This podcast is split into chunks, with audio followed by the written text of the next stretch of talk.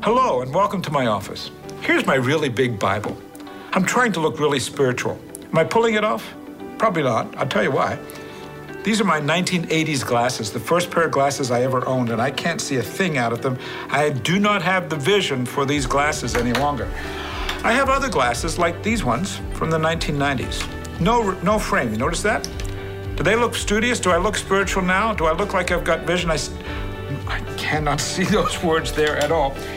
Here's my glasses from the night, from the early 2000s. Okay, this is when I had to go to bifocals, and look what I get to wear now. Trifocals. I'm getting older. I still need to sometimes take them off in order to read and to get the vision correct. The scriptures say that without a vision, people perish. What's your vision for the future? What's our church's vision for the future? Is it God honoring? Let's talk about that.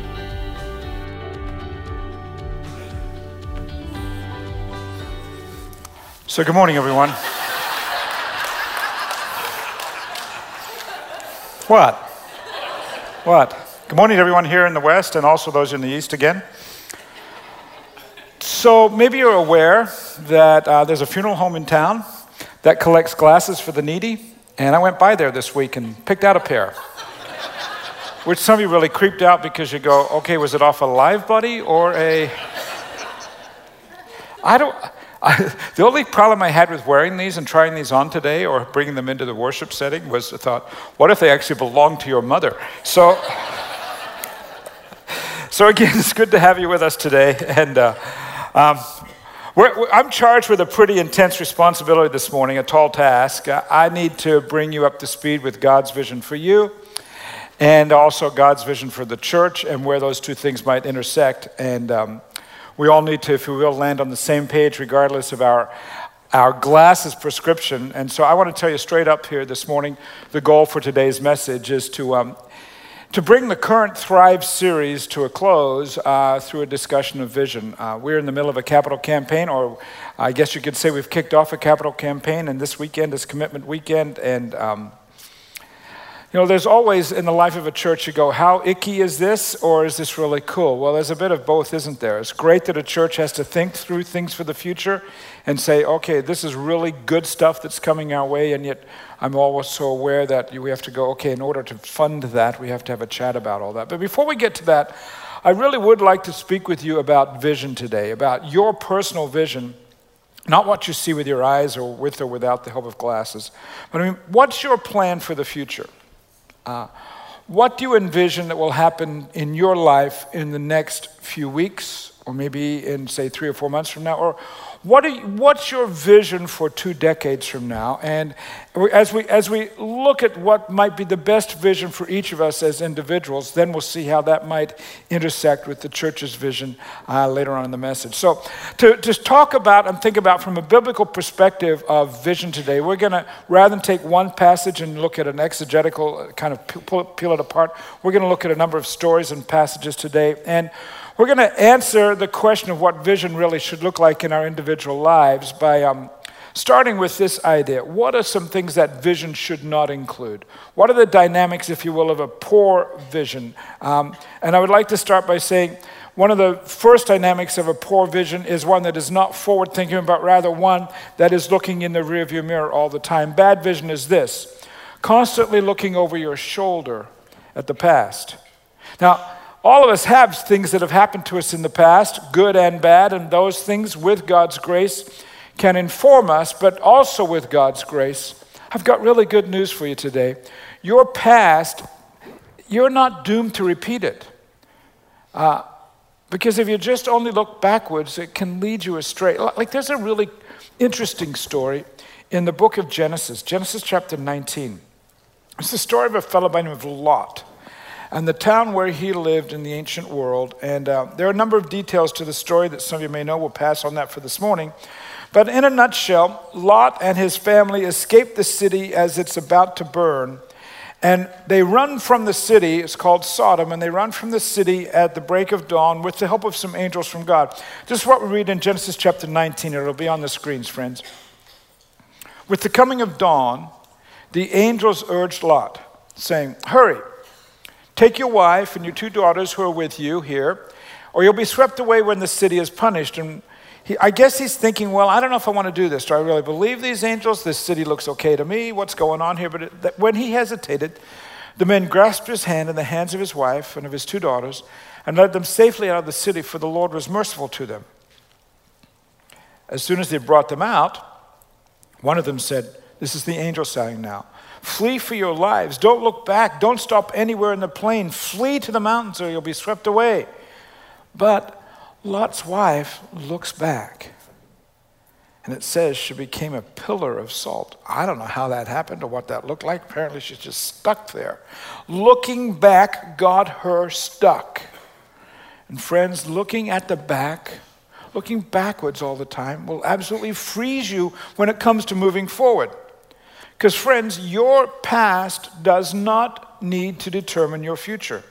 You may have great things in the past, you may have bad things in the past, but you can let those wins and those losses inform you. But for a follower of Jesus Christ, I've got some really good news for you today. If you follow Jesus Christ, then his cross covers the past moments of all Christ believers. It's called the blood of Jesus Christ, it's called grace. Your past is not there in terms of if it doesn't have to haunt you anymore. You don't have to be afraid of the past, okay? Here's another dynamic of a poor future vision. Another way in which we could describe poor vision is a poor, a poor vision focuses on temporary pleasure instead of a future beauty.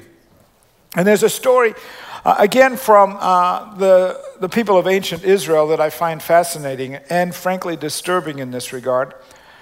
Long story short, about 3,500 years ago. So think about okay, so Jesus was born 2,000 years ago.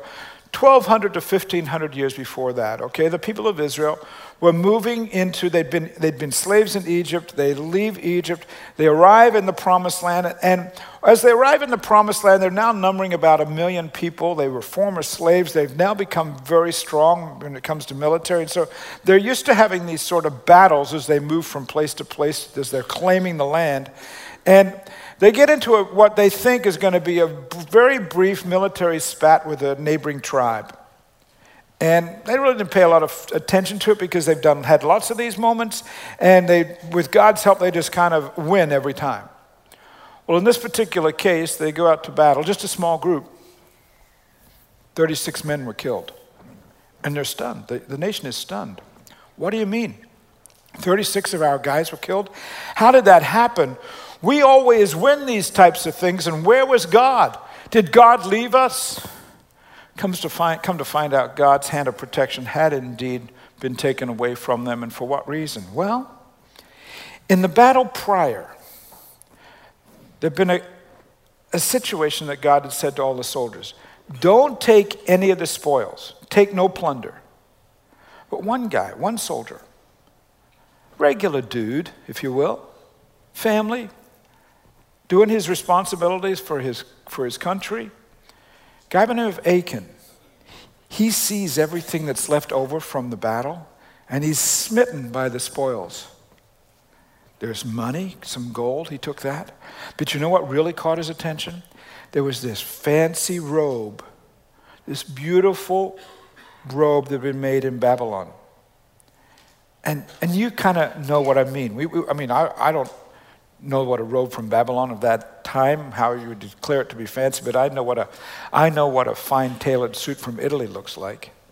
And the texture and the cloth, and it's made to fit like a glove. And you know, a man or woman who puts on that clothing, they go uptown and they're going, Man, I am feeling it today. I am just looking good. And you may not say it, but inside you're feeling it, right? Well, that's what this guy, man, this robe. And he took it it was a capital crime. It was a capital crime to let his nation be exposed in that way, and it led to his death. His life was over. His short sighted vision for immediate pleasure brought about his death. Now, who are we kidding? We all like nice things, don't we? Uh, this, this business of, of, looking at nice things goes back to the Garden of Eden. I, I'm, I'm mindful of Eve in this regard. Do you, do you think that the, the forbidden fruit that she ate was ugly looking? Probably not. I mean, Did it taste awful? I mean, did she bite into it and say, Oh, Adam, since I love you so much, honey, and this tastes so awful, you want to bite of this? Probably not. There was something attractive about it, and yet it led to her death, didn't it? Led to the death of humanity in the sense that we now all die. Now, I'm, i want you to hear clearly I'm, I'm not suggesting that the good things of life aren't good. It's lovely to have the comforts of Western culture. It's lovely to live on this side of the industrial revolution, to live on this side of the technological revolution. But if the extent of your vision is simply to have some really cool things now for the, for the sake of beauty in the future and for forestalling the sake of the beauty of the future, then there's a problem. If your goal is simply to own the next iPhone when it's released, or to have the biggest house in the neighborhood, or to have the next great car, then I would suggest, friend, your vision needs some attention. Sure, it's appropriate to strive for those comforts by all means. But Scripture calls us, friends, to a future vision beyond creature comforts. Looking at the past or just grabbing for something that's really pretty right now is not a great goal. But instead, the Bible is very clear about what kind of goals and what sort of vision we should have as individuals. So, with that in mind, let me give you just a brief list of a, what, sort of, what sort of dynamics are involved in a good vision. First of all, if you want to have vision that says, man, I, I, want, I want to do something that's really important in the future and really want to plan for the future, then, then you have to start by saying, my vision needs to be involving God honoring life approaches. Is everything I'm going to do going to honor God? Now, I can, I can tell you that I, I don't always know exactly what's best going forward. Uh, I don't know what's always best for my life moving forward. I, I certainly don't know what's always best for my, our family's life. And I particularly don't know what's always best for the life of our church. And many of you, or I myself, could point to countless times when my foresight would be characterized as no sight. You know, I don't know, what do you think, sort of thing. You know, you, you, you get that from time to time, but I'm certain of this. I'm certain that my goal in life is that in all actions, with God's help, may all my actions be focused on honoring God. See, Scripture talks about this. The psalmist, so now we're Thomas David, some 3,000 years ago, right? This is what he said. He figured this much out. He said, I sought the Lord and he answered me. He delivered me from all my fears. In other words, I, I looked in the rearview mirror and I saw the places where fear might take over when looking back might paralyze me or cause me to be, if you will, the proverbial pillar of salt. And I look back and I can see that those assignments that I had there, some of them, if not all of them, that were bad, they were assigned to me from the depths of hell. But now, as Jesus' work is growing within me, I can look to God and I can say the shame of the past is removed. He says, I sought the Lord and He answered me. He delivered me from all my fears, the things in the past. And now, as I look forward, what am I going to do? Those who look to the Lord are radiant. Their faces are never covered with shame. See, friends, I can speak for myself on this, uh, just as personal declaration, in a way that I hope is honest and transparent, in that I choose to look for God in every future decisions.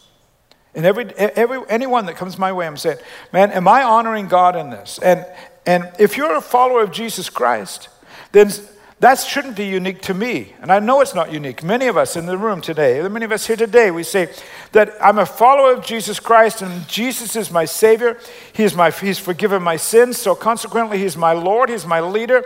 And now I serve Him when, how, and wherever God chooses because he's in charge, not me. I want to honor my life, honor God with every action of my life, I should say. I look to him, knowing that if I can do that, then I don't have to worry about whether or not shame will be in my future because I'm striving to do all I can to honor God with my entire being. So, the first thing in terms of a future vision that you have to think about is, is, is every decision has, a, has a, at, at its base a goal to honor God. Here's the second one that these intentional decisions that we have then about the future and about our vision, they need to seek the daily direction of the Holy Spirit. In other words, a vision for a long term, God honoring life requires okay, so that's where I'm going long term. But to get there, I'm going to take a lot of steps. And each step along the way is going to be a step that's, if you will, guided and directed. And I've got the counsel of the Holy Spirit. Now, some of you go, okay, I don't know what that means. What do you mean, the Holy Spirit? I mean, um, and when does the, does the Holy Spirit talk to you at all times, Wayne? Well, there are moments when you go, okay, I, I don't need the Holy Spirit to um, speak to me if I'm stuck, come up to a green light and I go forward and there's traffic still coming because they still got green. Uh, common sense says I shouldn't move forward, right? Or if I'm stuck in the middle of that intersection and the car dies, and I, you know, common sense says, I don't need the Holy Spirit to say, you better get out of the car quickly or else there's going to, I mean, common sense sometimes can be very, very helpful, of course. But on the other hand, I have to acknowledge, and you would too, there are moments each day moments at work, moments perhaps at the house, at school, where you go, I don't know how to respond to this. What should I do next? And a Christ follower says, in the long run, I want to work, I want to honor God, but the way in which I honor God in the long run is to make a step today that says, okay, what would the Holy Spirit, if I, Lord, what would you have me do about this situation today? And how do you know how to answer that?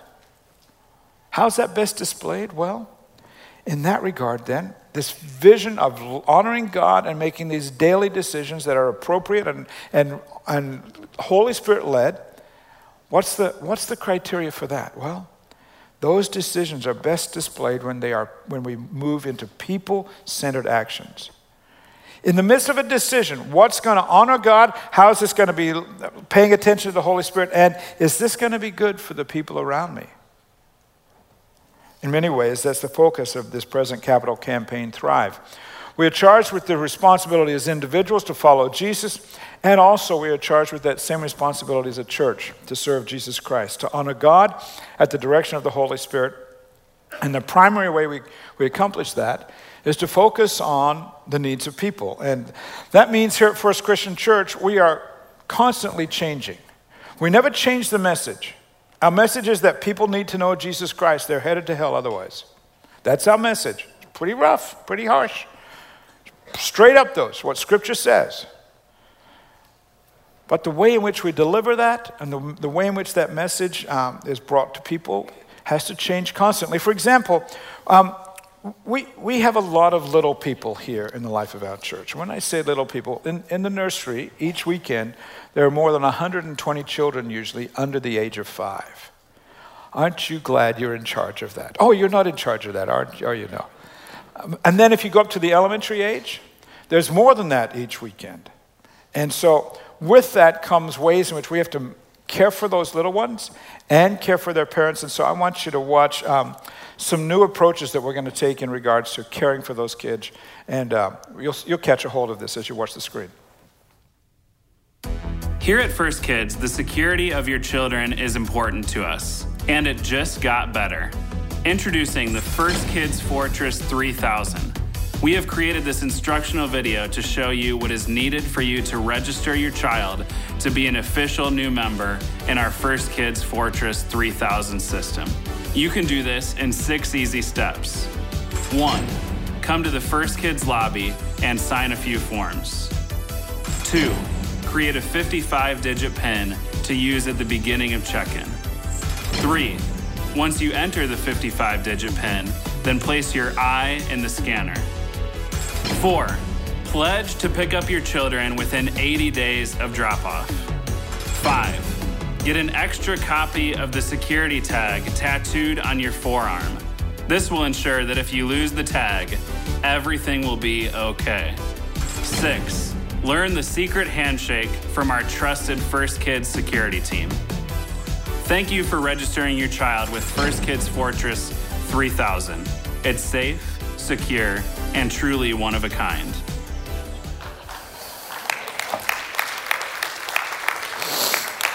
Some of you, I'm watching some of you go, some of you think we're being serious. it's a joke. no, uh, seriously, we, we are always evaluating. Of course, we're not doing that, but we're always evaluating how, how are we caring for little ones? How are we caring for teens? How are we caring for our, the folk in our congregation that we consider to be our senior saints? so that, and then frankly, how are we caring for people in the community and around the world? And so um, we've learned that this church will always take responsibility for the care of people, regardless of their age, young and old. Why is that? Because we engage in people centered actions. And isn't that what Jesus did? If you think about it, what did he do? He came to honor God. He honored God by coming to earth. He daily moved in step with God's Spirit, going where God told him to go and what God instructed him to do. And what was the focus of his ministry? The focus of his ministry was serving people. And the story of our church in that regard, when it comes to our vision, is very similar. It's the same for us as individuals. We strive to honor God with each step we make, seeking daily direction from the Holy Spirit, and then let that play out through the ways in which we care for people. And so, if you think about all the things we do, our work in Kenya and Cuba, we got kids and uh, we got a group of more than 20 people going to Kenya in just in a couple weeks, to Cuba, pardon me. And uh, our goal there is to center on, the, on how people's lives can be changed there in Cuba. Or um, our work in this community, you know, how we manage what we've got going on here and uh, the various ways in which it, you know, in the block area or in the hospitals or uh, at the school, whatever the case, ways in which we are caring for people.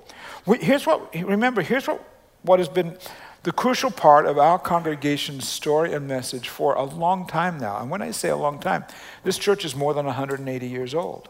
And that's this we want people to know that Jesus died for them, that their past is over, and that through Jesus Christ, they can receive new life. And for decades, for more than 180 years now, we've worked on that. And this church has loved people We've, we've loved together. Sometimes we've argued together. We've served together. We've prayed together. We've toiled, labored, and we've operated together with, the, with this in mind that others would thrive in Jesus Christ. And we've raised money for the same reason, with a vision focused on how can we impact people, not only ourselves. It's not about us, but it's about who can we tell about Jesus Christ. And um, as we've done that over the years, we've done our best to make certain the funds that our church receives, uh, that those come with good stewardship and that we use them very wisely. For example, you may not be aware of this, but um, about 10 years ago, about 2006, well, more than 10, 12 years or so ago now, the leadership team of the church began to think okay, we, were ten, we moved into this building in 1996. And now we are 10 years in, 2006 or so, and we're wondering, okay, so what at 10, at 10 years is still working, but what in another 10 years might need some major care? And one of the things that we were aware of, the life of the roof we told was, we were told was 20 to 25 years. And so we thought, man, that's a lot of roof to replace in 10 years from now, what are we going to do? And so we began setting aside funds on a monthly basis. And sure enough, at 2006, 20 years after we moved in, it was apparent that the major roof portion of the, of the church that we built in 1996 needed to be replaced. 34,000 square feet of roofing needed to be replaced. And we had bids come in, and the bid came in at $80,000. How about you? I don't know about you, but an $80,000 bid on a new roof is a lot of money. But you know what? By God's grace, in years previously, back in, in, in 2006, we began planning and setting that money aside. So most of the congregation was unaware that we did worship one weekend and a huge team of roofers showed up Monday morning. I think there were about 30 guys up on the roof at one point, and the whole roof was done within a week. And by and you know, so everybody came back to worship the next week, and oh, isn't that lovely? There's it looks exactly like it did before. Well, it didn't actually, because you're not looking at the roof, you're not paying attention to that. But the sense from those of us who are in the leadership team, it was a whole lot better to do it that way than to come to you in 2016 and say, hey, we've made no planning. We had no expectation that we'd need a new roof this year, and please cough up $80,000.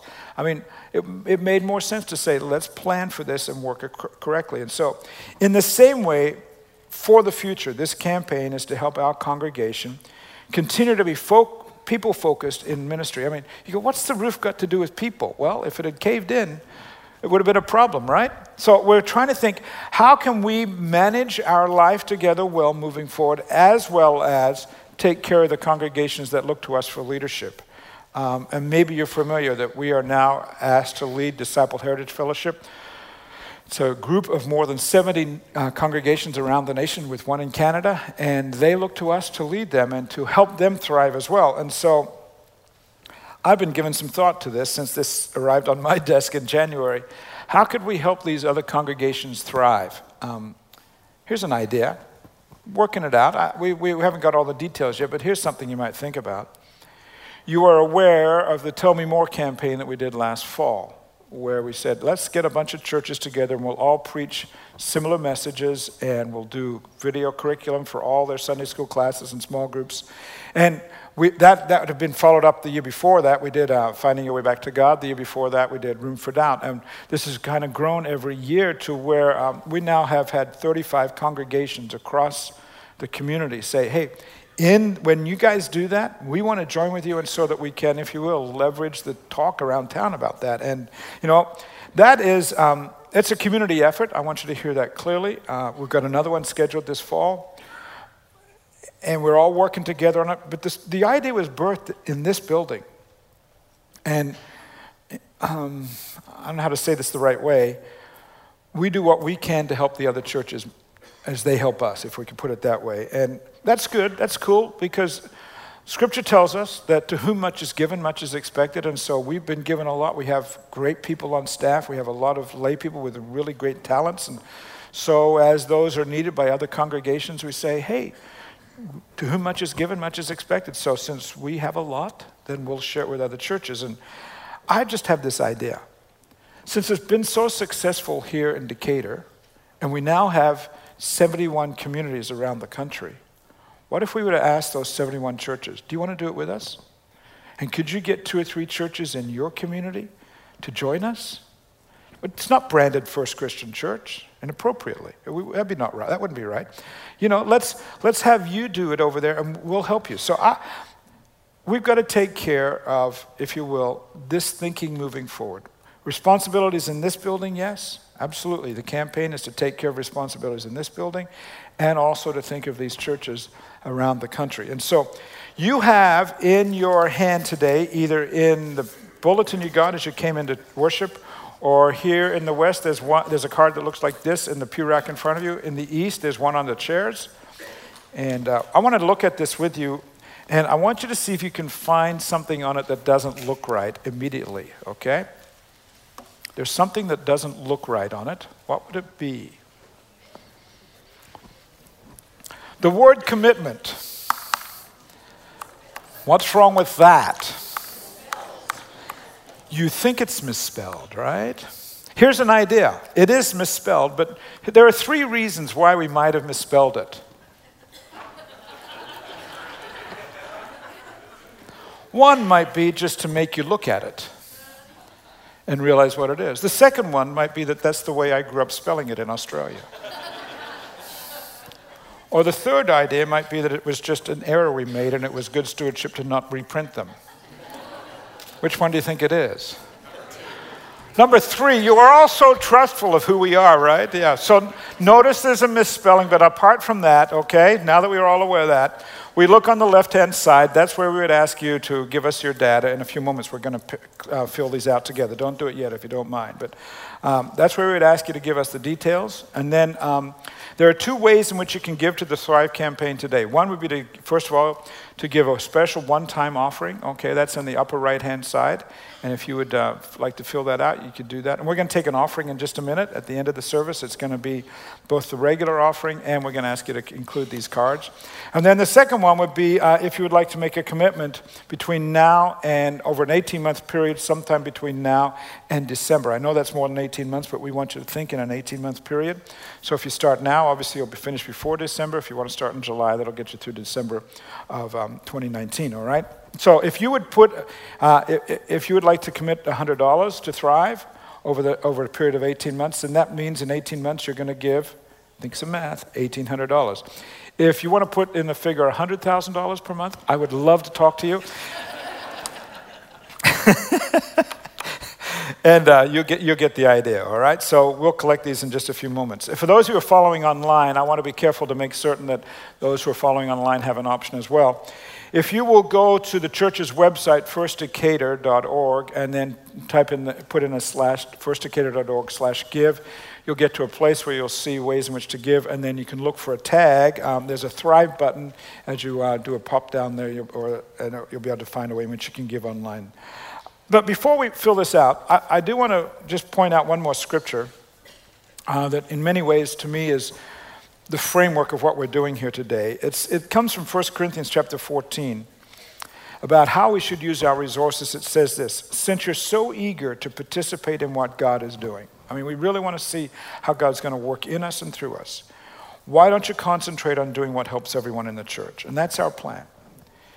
In the last few weeks, you've heard how we want to use the funds that come in to uh, deal with the church's debt and then to help other congregations to thrive. And I, I'm aware that this is a tall order and it's a big goal, and we need both large and small gifts. But in the spirit of pledging here today, I want you to be very mindful that on behalf of the leaders of our church, I pledge that we will use your funds with great care in God honoring ways. And together we will seek the Holy Spirit's guidance daily to use your gifts appropriately as we focus on the needs of people in our community and in congregations all across the nation. And I'm quite aware that um, for some people, this is kind of, whoa, I didn't know I was coming to church to do this today. I, I get that. Or, man, I've never been part of a giving campaign at all. I don't even tithe or I don't give. Well, may I suggest that this might be a way in which you could step into some of that and just take a look and prayerfully ask about how maybe your world could change and how your financial world could change and how you just do things a little bit different. I, I came across a story recently that has um, really piqued my interest in this regard. Bayer aspirin. Okay, you what's Bayer aspirin got to do with the Thrive campaign? Well, some of us can recall in days gone by when you got a bottle of aspirin or a bottle of pills, there was always something stuck in the very top of it. What was it? cotton, right? In Australia, we used to call it cotton wool, cotton wool. And um, it was always in there. Now, there was, it had a very specific reason why it was there. In the early days, when manufacturers, particularly Bayer, was manufacturing aspirin, aspirin is a soft product, and there was no coating on those pills. And if they were to shake up and be, you know, have any kind of shaking motion during transportation, they would literally collide with one another and this and break down. And so when you open up the pill box, you wouldn't get a pill, you'd get a bunch of powder. And so so they thought we have to put something in there that's going to cause those pills to remain firm and, and hold together. And so they would fill it full of cotton. Well, many years later, they developed a, um, a coating for those pills that they could, you could shake them all you want and they're not going to bang against each other and break down. But because of the perception that you, when you open up a pill box, you should, you should, pill bottle should have cotton in the top, they kept putting cotton in there to the tune of hundreds of thousands of dollars until in 1999 they were doing some studies and they realized putting the cotton in the, in the top of the pill box was actually dangerous because as those pills were being transported from one nation to another or across the country if, it went, if the pill boxes went through a place where, it was, where there was moisture what does cotton do it would attract that the moisture was actually dripping water onto the pills. So they had to take the, the cotton out of there. And they thought there was going to be this big cry from the nation and everything. And one lady wrote in and she was complaining that she was going to have to go buy cotton balls now to get her fingernail polish off. I don't think they, well, good luck on that lady, which I think was her idea. Go for it. But uh, it, it, struck me, uh, they had to make some, some decisions that not everybody understood at the time that were right for the situation at the moment. And I would suggest, friends, that for some of us in the room, when it comes to this matter of giving and being generous, today would be the day that you might want to make some significant changes, as difficult as they may be. And it, but they are important. They're important to see what God's going to do in you and through you in the days ahead. So, before we fill it out, let's pray together, okay?